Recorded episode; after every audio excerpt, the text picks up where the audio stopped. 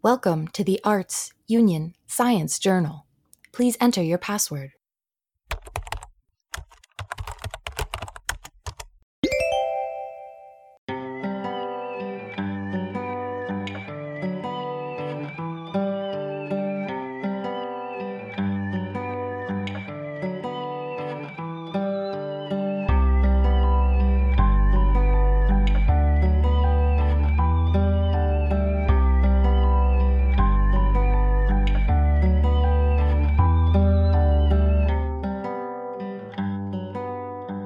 Members of the Arts Union Science Grant Panel, welcome to the first annual endeavor to award good movies the way others award good science. Today we conclude our grant panel proper by giving our what is it? It's like our three Arts Union Science grants? Yeah, to deserving members of the 10 nominees for Oscar Best Picture. My name is Tyler DR Vance. I will once again be your co chair. And then also joining us this week, once again, for the last time until next year, maybe, who knows, is our other co chair, Aditi Ramesh. How are you doing in this post slap world? Hey, Tyler, I'm doing well. I mean, I'll be back next year as long as you'll have me, and uh, it's good to be back and and sort of uh, give our, our reviews and thoughts on what has transpired, even though that uh, memory might be fading a little bit in people's memory. Yes, yes. For all of you out there who are sick to death about Oscar talk, and um, I understand that. I get it. We've all seen the memes. We know what's going on in the world. Um, but really, the the whole chat, the whole conversation can't really be concluded until we've had our say. So you're gonna have to bear with us. And you know what? You're really here to hear about the awards and is like that we're gonna give out anyway. So he's like, we'll we'll just get through the Oscar stuff, and then we'll move on to stuff you haven't heard over and over again for the last two weeks. The awards that really matter, right? The ones that aren't, uh, you know, colored and tainted by the Academy's choices, but but only our biases. exactly, exactly. Our own personal biases instead. Um, so let's talk a little bit about the Oscars, and let's start with the the happy news. It was like, uh, or happy for some, maybe not so happy for others, is that Coda won Best Picture, um, and kind of a surprise upset of the um, the favored Power of the Dog. Um, what was your feeling when Coda won Best Picture? Were you pleased? I know that we were both pretty, say, pretty pleased with the film overall, although we had our quibbles.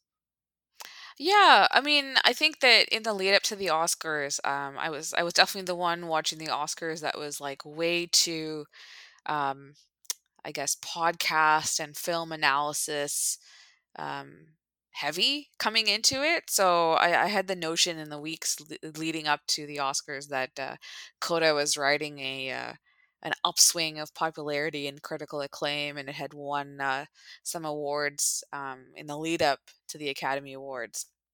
So I wasn't actually all that surprised. Like, you know, if you'd asked me two months ago, it'd have been like, oh yeah, Power the Dog, definitely. Um, but in probably the week or two leading up to it, I was like, oh, like Coda might actually take this. And, you know, Apple is really promoting it hard and a lot of people are watching it and really liking it. So I wasn't surprised. I I was, you know, pleased that it it won. It was a delightful movie. Um, I think my personal pick, which you know will show up in our, our grants later, would not have been Coda. But it's not like I was, you know, upset that it won. There have definitely been years in the Academy Awards that I was like, that movie won. Like I didn't even find that watchable. But um, Coda was, I think, quite a good film and and definitely deserved to win yeah, it deserved to win and was I was pleased for is it for them is like especially for the the director who she just seemed really excited that as like her work was getting so much praise. Um excited for the cast is like um it's like uh Troy can't remember his last name. Kotsur, yeah. Yeah, Kotsur who won for um best supporting actor as well. Just gave like an amazing speech that was like one yeah. of the highlights of the night.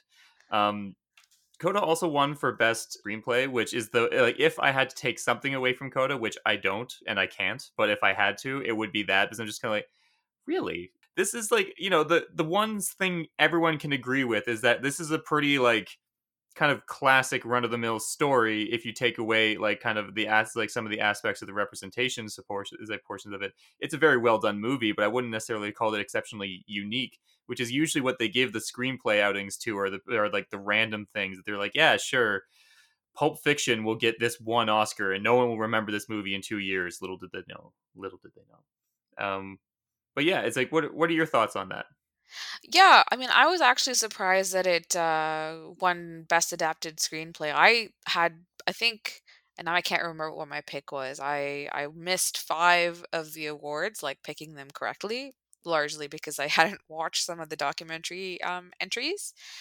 But um, I was surprised. Like I thought, you know, Power of the Dog or or Dune would have gotten, you know, Best Adapted. Um, Yeah. but I mean, I I'm also not exactly um, as familiar with the source material, La Famille Bélier.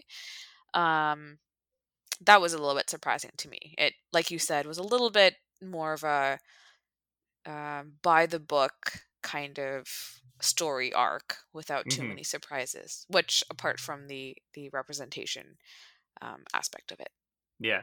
Well, speaking of Dune, Dune managed to clean up pretty heavily, especially in, in like in all of the technical awards. I think it was what it won best score, cinematography, editing, sound, production design, and visual effects, which is like very impressive.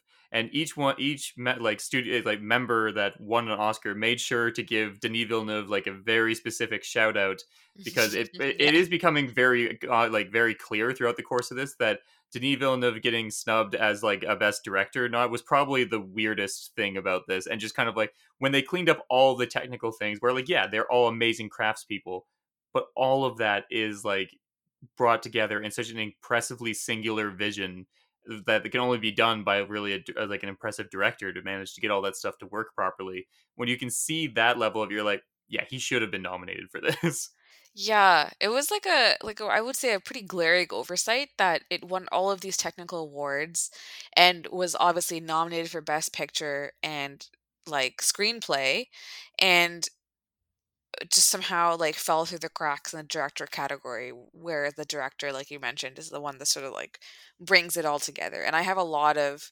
um respect and admiration for denis villeneuve and i Mhm. find all his movies are like very well done with a very singular um consistent vision that it was surprising to me that he wasn't nominated here Yeah.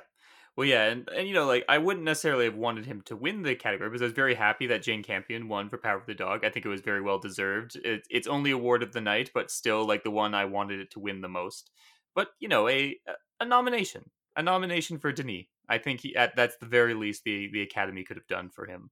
Yeah. Although I think that he did mention afterwards that uh, because people were like, "Oh my God, like you definitely should have won or like been nominated," and he was like, "You know, I'd rather be like the really good film or director that didn't win than the one that won and people were like, "Why did that win?" Yeah. Which I thought was a very I don't know if it's like his real feelings or not, but a very diplomatic way of dealing with the situation.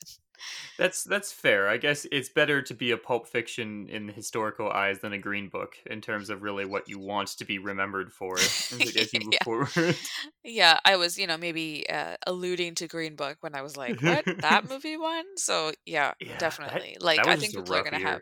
Yeah, that was not that was not the best uh year for for the Academy Awards. But I mean, I I'm glad that Dune won as many awards as it did and deserved to and um I know a lot of people who are like, "Man, I should have watched that in theaters." So, Yep, um it's a good movie overall.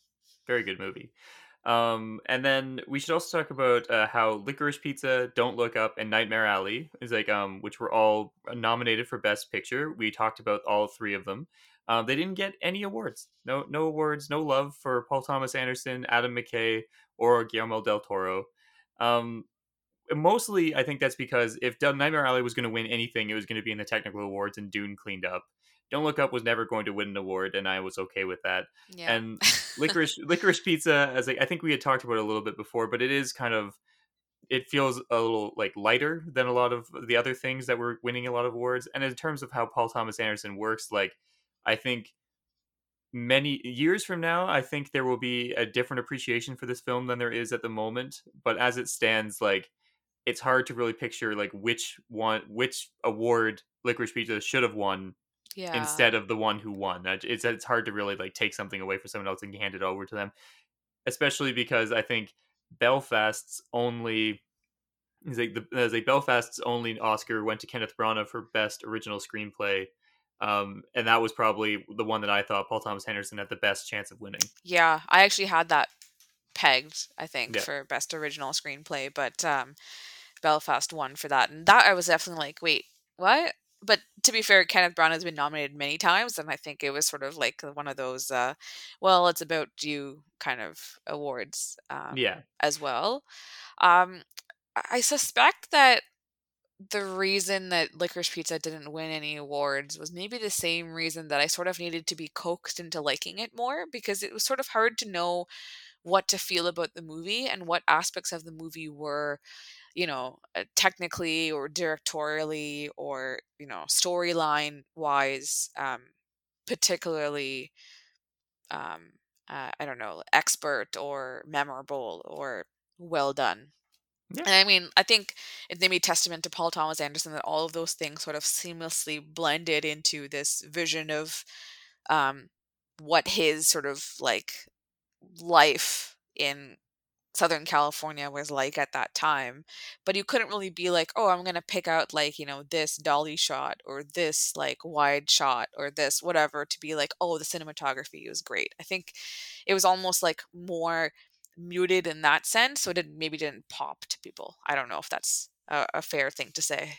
I think I could see that. Like sometimes when I'm thinking about should this thing win an Oscar, I'm trying to think of like what would the shot be that they'd use is like when they call it the name. They're like, is like uh, you know for best picture, Licorice Pizza. What's the what's the clip that they're Yeah. gonna use, or even for like something like cinematography stuff like that. And like you know in Dune, you could pick almost any shot or series of shots from that movie and put it in front of like for best is like for best cinematography Dune, and it would be like, oh yeah, that's that's a good choice.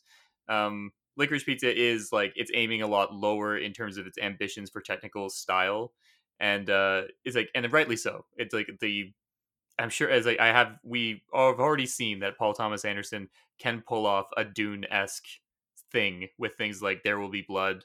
Is like um that style of filmmaking would not benefit a movie like Licorice Pizza, and so I think we can all agree he did good, but maybe he didn't do what he needed to do in order to win an Oscar, and I don't think he cares. So we're all good. Yeah, I mean, I think that uh, he'll still continue doing good films, and it's it's not going to be dependent on the awards that have or or have not been received. Agreed. Um, and so yeah, that's uh, that's pretty much all that happened at the Oscars, right? Like we we covered all the major. Oh the yeah, major that things, was yeah. that was everything. It wasn't anything that was memed or otherwise overtook essentially every award that was won. Yeah, yeah, exactly. That was that was perfect. Oh wait, there was indeed was like um one one small little incident that took place that literally are it was like so we were watching the Oscars at the same time and and, and like texting each other back and forth over it. It's like uh and I uh, still want to say your your meme game is on point. I, I just want to tell the audience that that Tyler was was custom creating memes as we were watching the Oscars in in different cities. So, um, you know, that really kept things very interesting. well, I'm glad that they were enjoyable. I was having a lot of fun making them, and then I and then you know the night, the portion of the night that has been most intensely memed. I couldn't think of a single thing to meme because I was just so confused as to what was actually transpiring.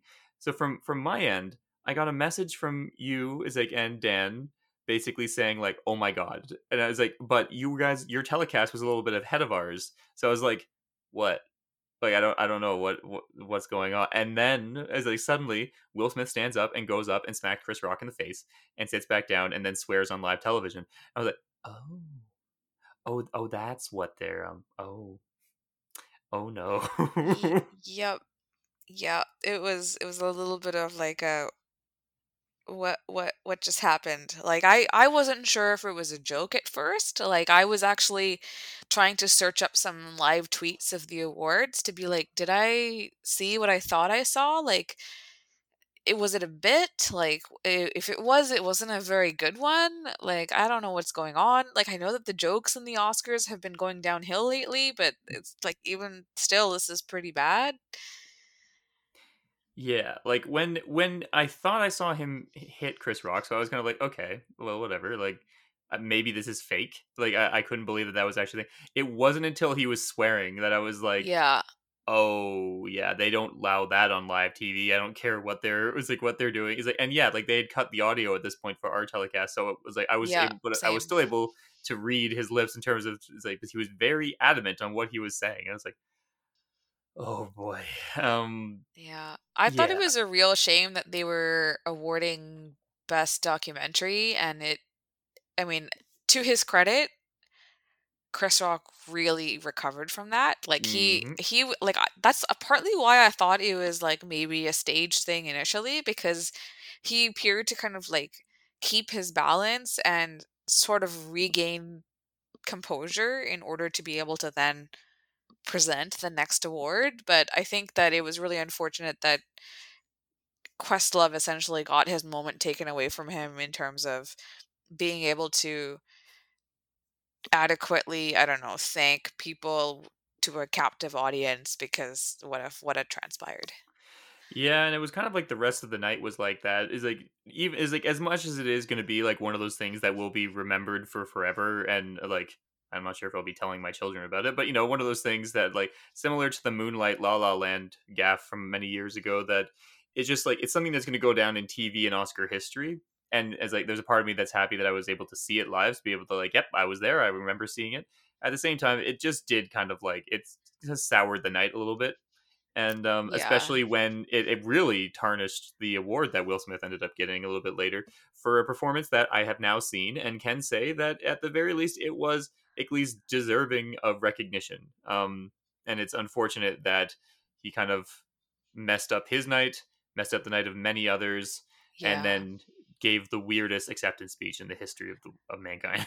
Yeah, I mean, I think that uh I mean not only did it take away Questlove's moment because people were still reeling from this, but uh like I remember there was also a moment when like Amy Schumer came out and she Mhm. was like, "Oh, like I feel like the mood has changed." And I'm yeah. like, "Yeah, it's I mean, she's obviously trying to like diffuse the situation, but there was really no diffusing it. And I think that there was a probably a room full of like lawyers and publicists and academy members and you know media personnel trying to figure out what the heck to do with what had just happened in terms of who was involved and you know how to deal with it and what statement to put out and i think that took a lot of the air out of the room and was sort of unfortunate. And I, I, you know, having watched King Richard, um, and you know, if you listen to my comments about the film in an earlier podcast, I wasn't super high on the film. It definitely wasn't my favorite film.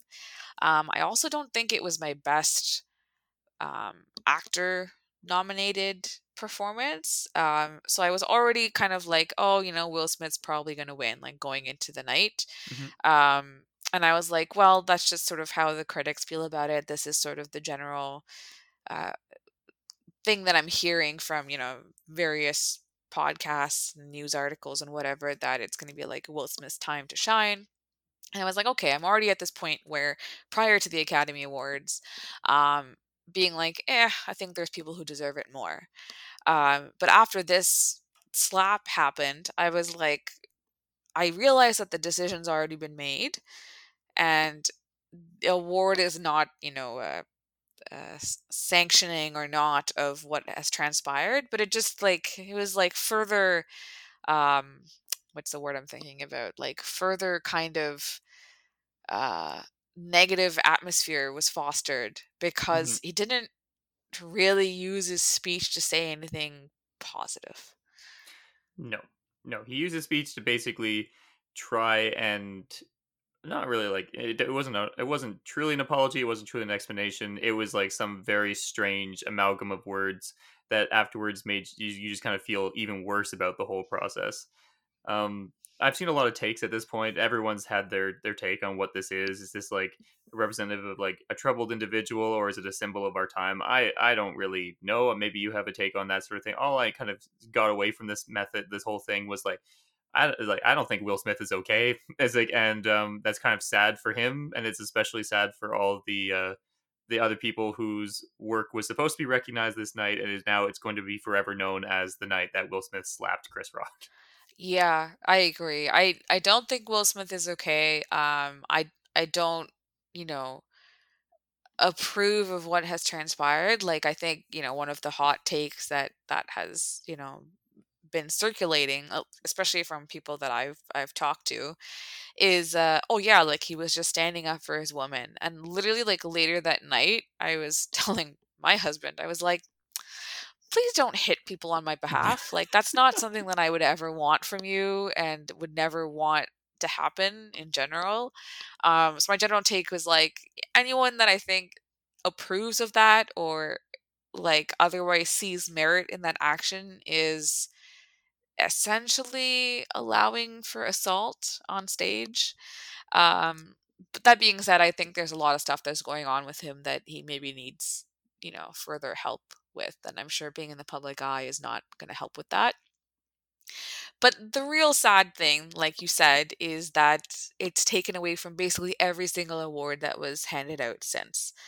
Um, including to a certain extent like best picture like the people that i was watching the oscars with who admittedly are not huge fans of this podcast and have not heard all of our hot takes have not watched most of the films um it sort of gave them fodder to be like eh i'm so over the academy awards which was sort of um unfortunate to me like i I hold such an esteem for the films that were nominated. Um, I enjoy watching the awards show every year, whether or not I've seen all the films.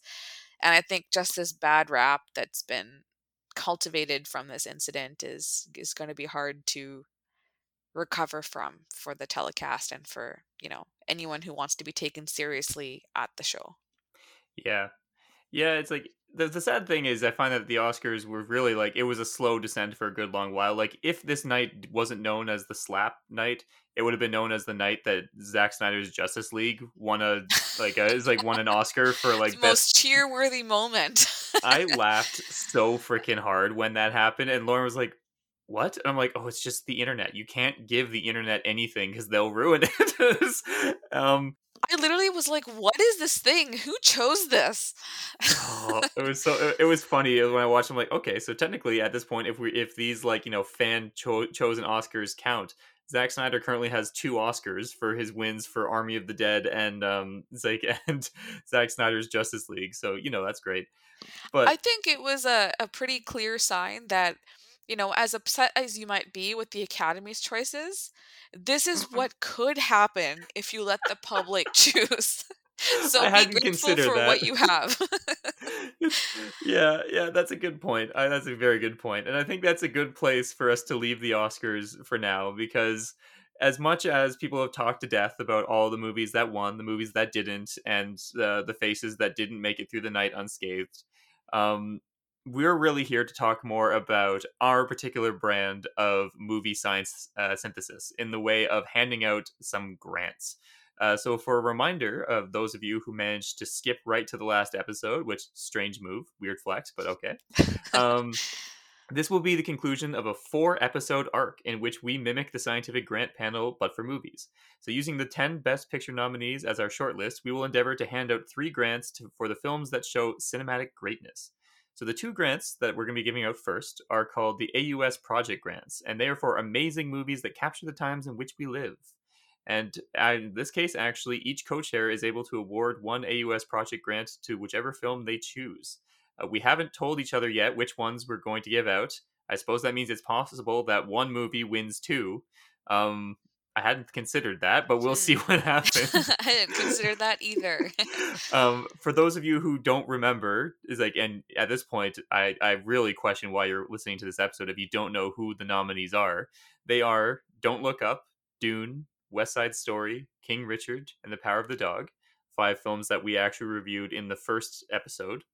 Um, and then Belfast, Coda, Drive My Car, Nightmare Alley, and Licorice Pizza, which we, uh, we reviewed in the second. So, AUS project grant. It's like for this, the year of our Lord 2021. Do you want to go first or would you like me to go first? Um, you know, I get this small sense that we're going to pick the same movie, but um you know, main host go first. I'll I'll chime in afterwards.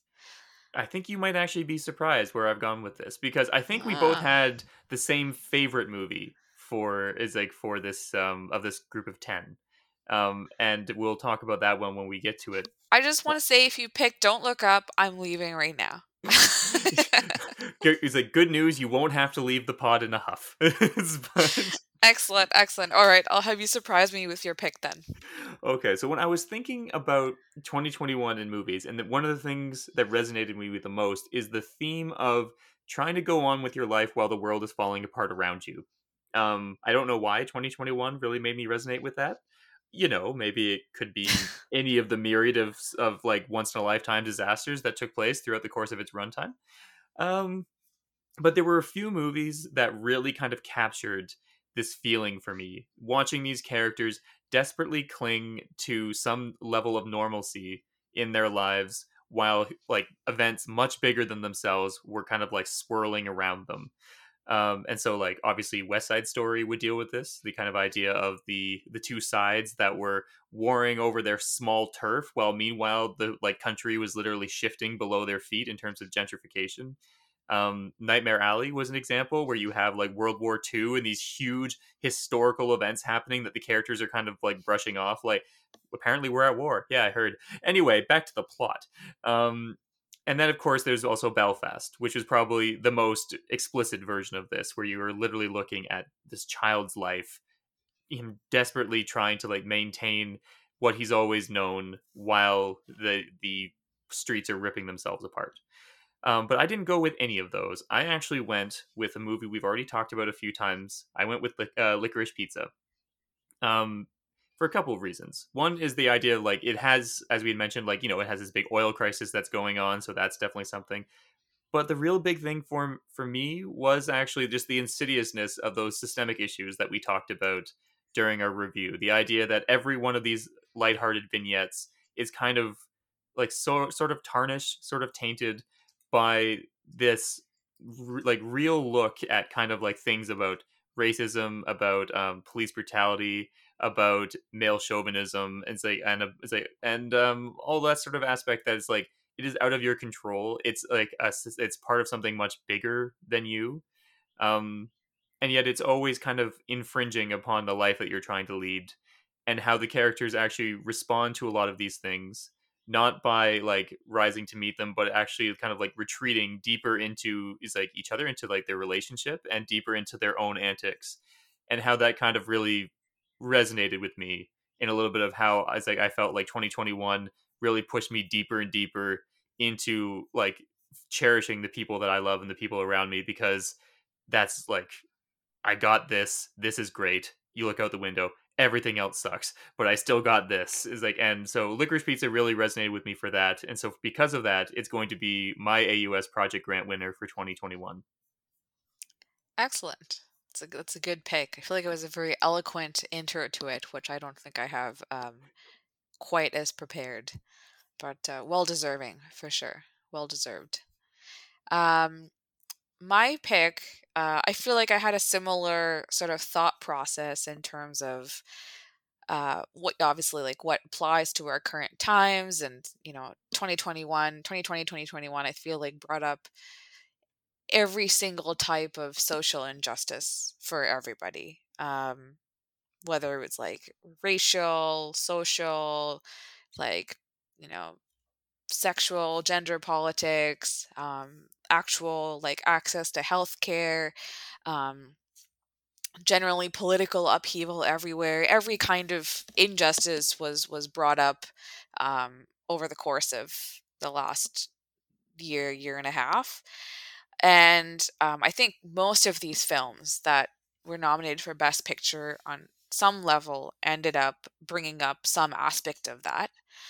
Um, like you know some of my my kind of decisioning in terms of triaging these films to pick my absolute you know um, grant winner.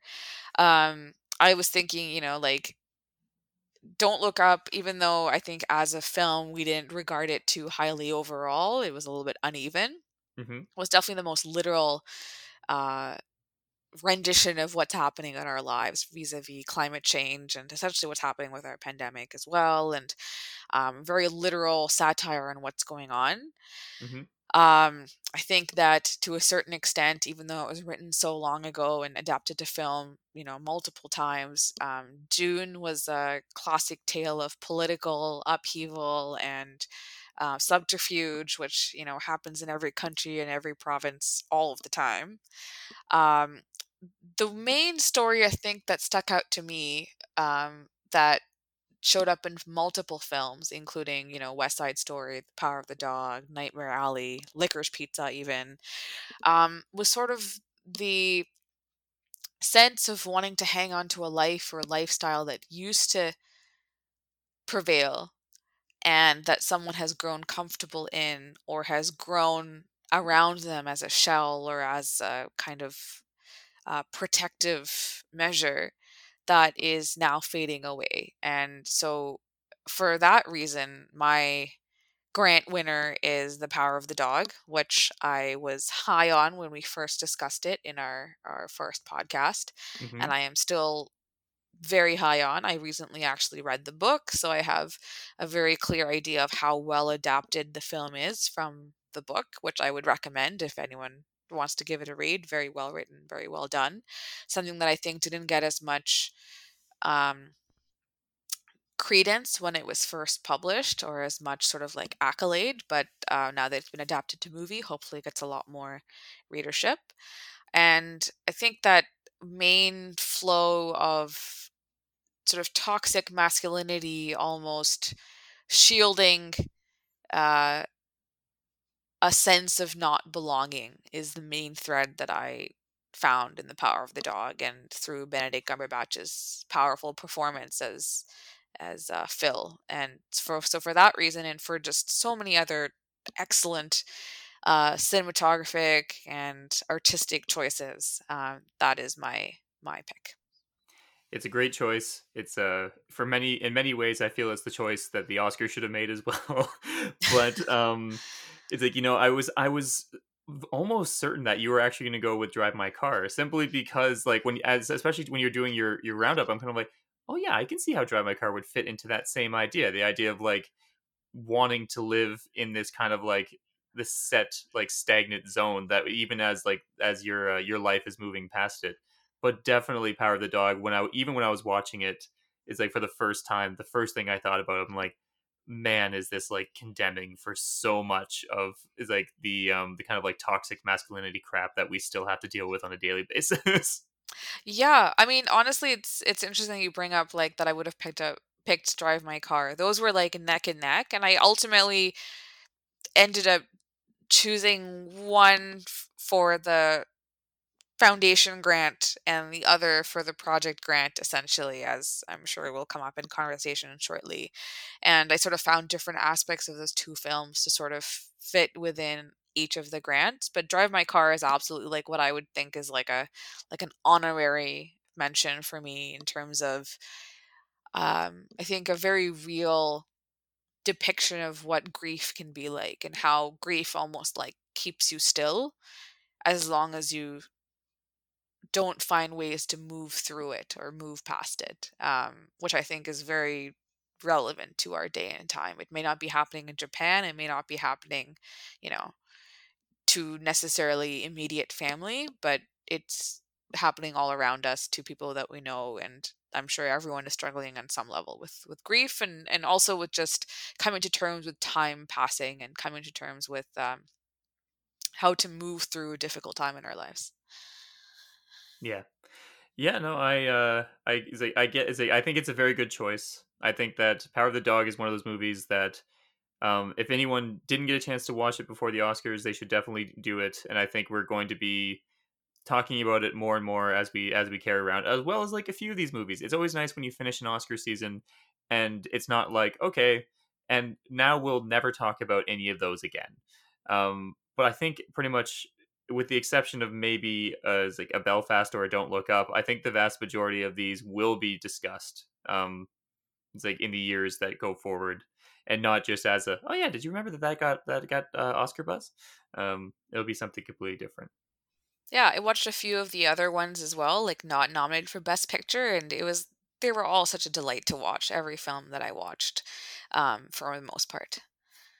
Yeah, yeah, very is a very good year. Good, well done, Hollywood and and beyond. You, you y'all y'all did good with 2021, I must say. The Beyond was directed towards Drive My Car, I imagine. That that was pretty much where I was heading. Is they sending it? Actually, of course, there was other ones. There was there was Flee. There was there were these other movies that came from a came from afar. Um, and uh, but now it is time as like to move on to the AUS Foundation Grant, otherwise known as the moment we've all been waiting for, because this is a very prestigious award that goes to the filmmaking crew whose next project is most anticipated, not just by us, but our entire family of AUS contributors. Uh, this includes everybody who's had a chance to be a first author, like um, as, as well as people who have provided editing and uh, music is like a help throughout the course. People who are at the end of the acknowledgement section every time they also got their vote. Um, and yeah, so I have it here. I just refreshed it just to make sure, and it actually has changed. Is like um oh, since the last time. It's like things not are it's like, very exciting over there. Things yeah, things are changing around. the The winner is still the same, but how much it won by and who was in second and so far has like has uh, actually gone through a little bit of a shift. So this would be kind of fun. Um, so we had is like of all the people that uh, voted in, it's like um nobody voted for uh Nightmare Alley or King Richard or Belfast. Um so those ones you will is it or West Side Story actually. So you won't hear those names again. Sadly, though they did not win the AUS Foundation grant. Um is like in kind of tied for the last place, so the lowest number of votes were both Licorice Pizza and Coda. So there's like they did not is like um get a huge swell of support, but they did have some votes for them, so that's good. Next up, we have Don't Look Up, which you know okay. Yeah. it came up higher on the list than I thought, so you know, just just saying. Yeah, like you know, I like I understand. It's like um it was a fun movie. It's like it was uh, it was comedic, it was enjoyable. It was very much of our times for sure. Um and he's like there are people out there who are sick of Adam McKay's shtick and like and don't really is like want to see what he does next. And even for those people though, I imagine with a cast that impressive, like can you imagine that same cast in another movie? Like what it's like a once in a lifetime scenario sort of thing. You got Leo DiCaprio, Jennifer Lawrence, uh, yeah, Cate Blanchett. It's just quite a quite an impressive crew. So I understand. I get it. Um, and then a little bit higher up is like and tied. We actually have both uh power of the dog and drive my car is like are tied for the is like the second place. So they were both very close. Interesting. Um but then that does mean that the winner of our AUS Foundation grant can is like have you been keeping track? Do you know who it is? Oh yes. I've been i've been checking them off in my head here. It is dune. And in this case that makes a lot of sense to me. Is like it is actually the one that i voted for um, simply because I know what the next project is uh, for this cast crew, and I want it Dune. so bad. I want it so bad. nice, well deserved. Good, good film to be voted in as the uh, the foundation grant winner. Exactly. It's uh, you know, it's like it's a, um, obviously a very impressive it's like crew. They won six Oscars just the other night, and the next film is going to have more Zendaya in it. So what's not to like? Fair, fair. Yeah. And I mean, I don't want to, I don't want to give anything away if if someone has not read the book or books, but uh, more of the initial cast shows up later than you might think. And some very additional, uh, exciting additional casting rumors slash choices abound. Oh, for ooh, I haven't two. heard any of those yet, so that's like that should be fun. Um, I'm excited for it. I think I think it'll be great. And let's we also have to give it up for the the runners up both was like Power of the Dog and Drive My Car. Drive My Car, which I believe was your choice for the foundation grant. Yeah, it um, was. Um, yeah, it I was am, sort of I picked one for one and one for the other. So that was sort get, of my my uh 50-50 sort of reasoning there. Yeah, I got as I I get that too. And both of them are indeed quite impressive. And uh, I can't wait to see what Jane Campion does next. It's like um actually the director of Drive My Car actually had another film that came out the same year, so I I also need to check that one out. Um, there's so much. There's so much In that sense, it's almost not like a like he missed out on the foundation grant. He already has things we have to see. He's just exactly. waiting. He's just waiting for the next one. He's like he's he's already put his name in for the next foundation grant. So we'll we'll see how that goes. Um, but that is like at that point we are coming to the end of this. We've handed out our grants. We've done all we've done all we set out to do. Are there any last thoughts you'd like to share with the uh, listeners at home about the Oscars, about this process, about any of the films, perhaps even the films that were not nominated for is it uh, for a best picture, but you feel like they should still go out and see? Uh, yeah, I have a couple of thoughts. I mean, uh, I for one want to say thanks for for listening to so much of us talking about these films, and I hope that it uh, maybe if you haven't seen those films by the time we were chatting about them, or maybe even if you had, it's instilled a greater interest in seeing those and you know additional films that the cast and crew um, have have been a part of. Um, I also watched uh, a couple of other films that I thought merited uh, some recognition that didn't win any awards. I watched um, Passing, Mm, directed by good? Rebecca Hall. It was very short. Um, I realize that the novella that it's based on is also quite short. Um, I can see why it wasn't nominated for Best Picture. Like it was a little bit um, choppier than I maybe would have liked, but both Tessa Thompson and Ruth Negga put in fantastic performances. Um, I would definitely give that a watch. I believe it's on one of the streaming services, which is how I watched it. Netflix, I believe. Um, and the other film uh, that I watched that I actually really thought should have gotten more recognition, at least in the adapted screenplay category, if not for acting, um, was The Lost Daughter. So I actually read the book at the beginning of the year when I heard that it had been made into a film and had, you know, gotten some Oscar buzz. Um, the book is very good. Also, a shorter book, not too much of an onerous read.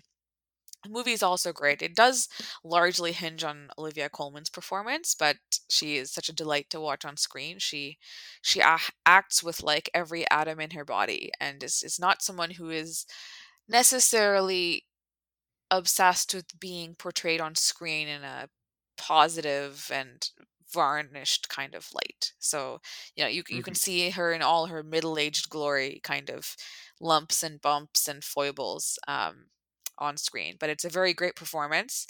Um and I would recommend that that film as well. I think those are two films that sort of got un un underrepresented and maybe not as talked about throughout the course of this. Like I'm sure the documentaries are also fantastic. I haven't had a chance to watch them, unfortunately.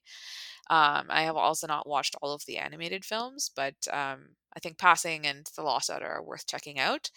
Um, and the other thing I wanted to say was that it's been such a gosh darn delight to be chatting about these films with you, Tyler. And I'm glad we were able to finally do this, albeit, you know, virtually. Um, but now we have a semblance of, of normalcy that we can go and see these movies in theaters. And I've been able to see quite a few of these films in theaters. And uh, I hope to continue to do that um, for the next crop of uh, contenders as well. Well said, and I I second all of that. I sadly haven't seen either The Lost Daughter or Is Like I'm Passing yet. I, I think I mentioned at the end of the last episode that I did see both The Tragedy of Macbeth and Tick Tick Boom, which are I both I repres uh, recommend highly for both. Yes, I did Um, also watch Tragedy of Macbeth. Highly recommend on my end as well. yeah, just the cinematography in that thing is crazy. And um and then Tick Tick Boom, like Andrew Garfield is putting everything he's got into that, and he deserves that nomination for sure. Um, but yeah, I was like with with all that in mind, was like uh everything that has been said in this episode and the three that came before it. Um, it's time for us to close our first grant panel, but of course we have a few thank yous to give out beforehand. Um, much like the uh, the Oscars set up, we you know we have to we have to thank all the people that got us here. So first, a big thank you to Aditi. Thank you so much for agreeing to do this. It's been a pleasure. It's been a blast.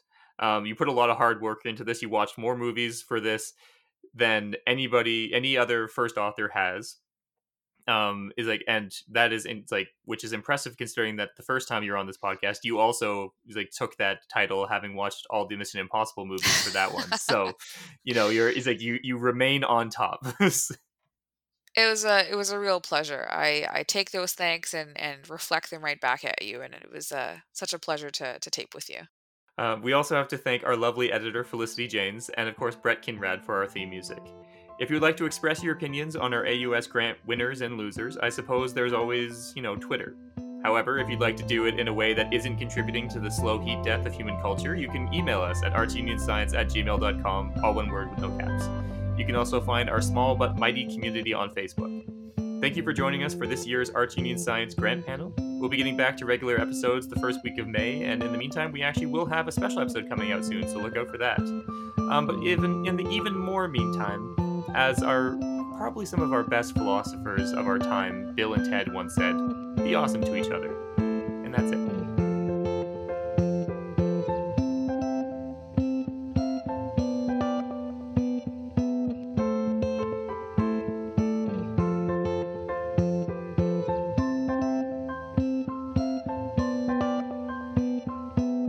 Your session with the Arts, Union, Science Journal has expired. Please try again later.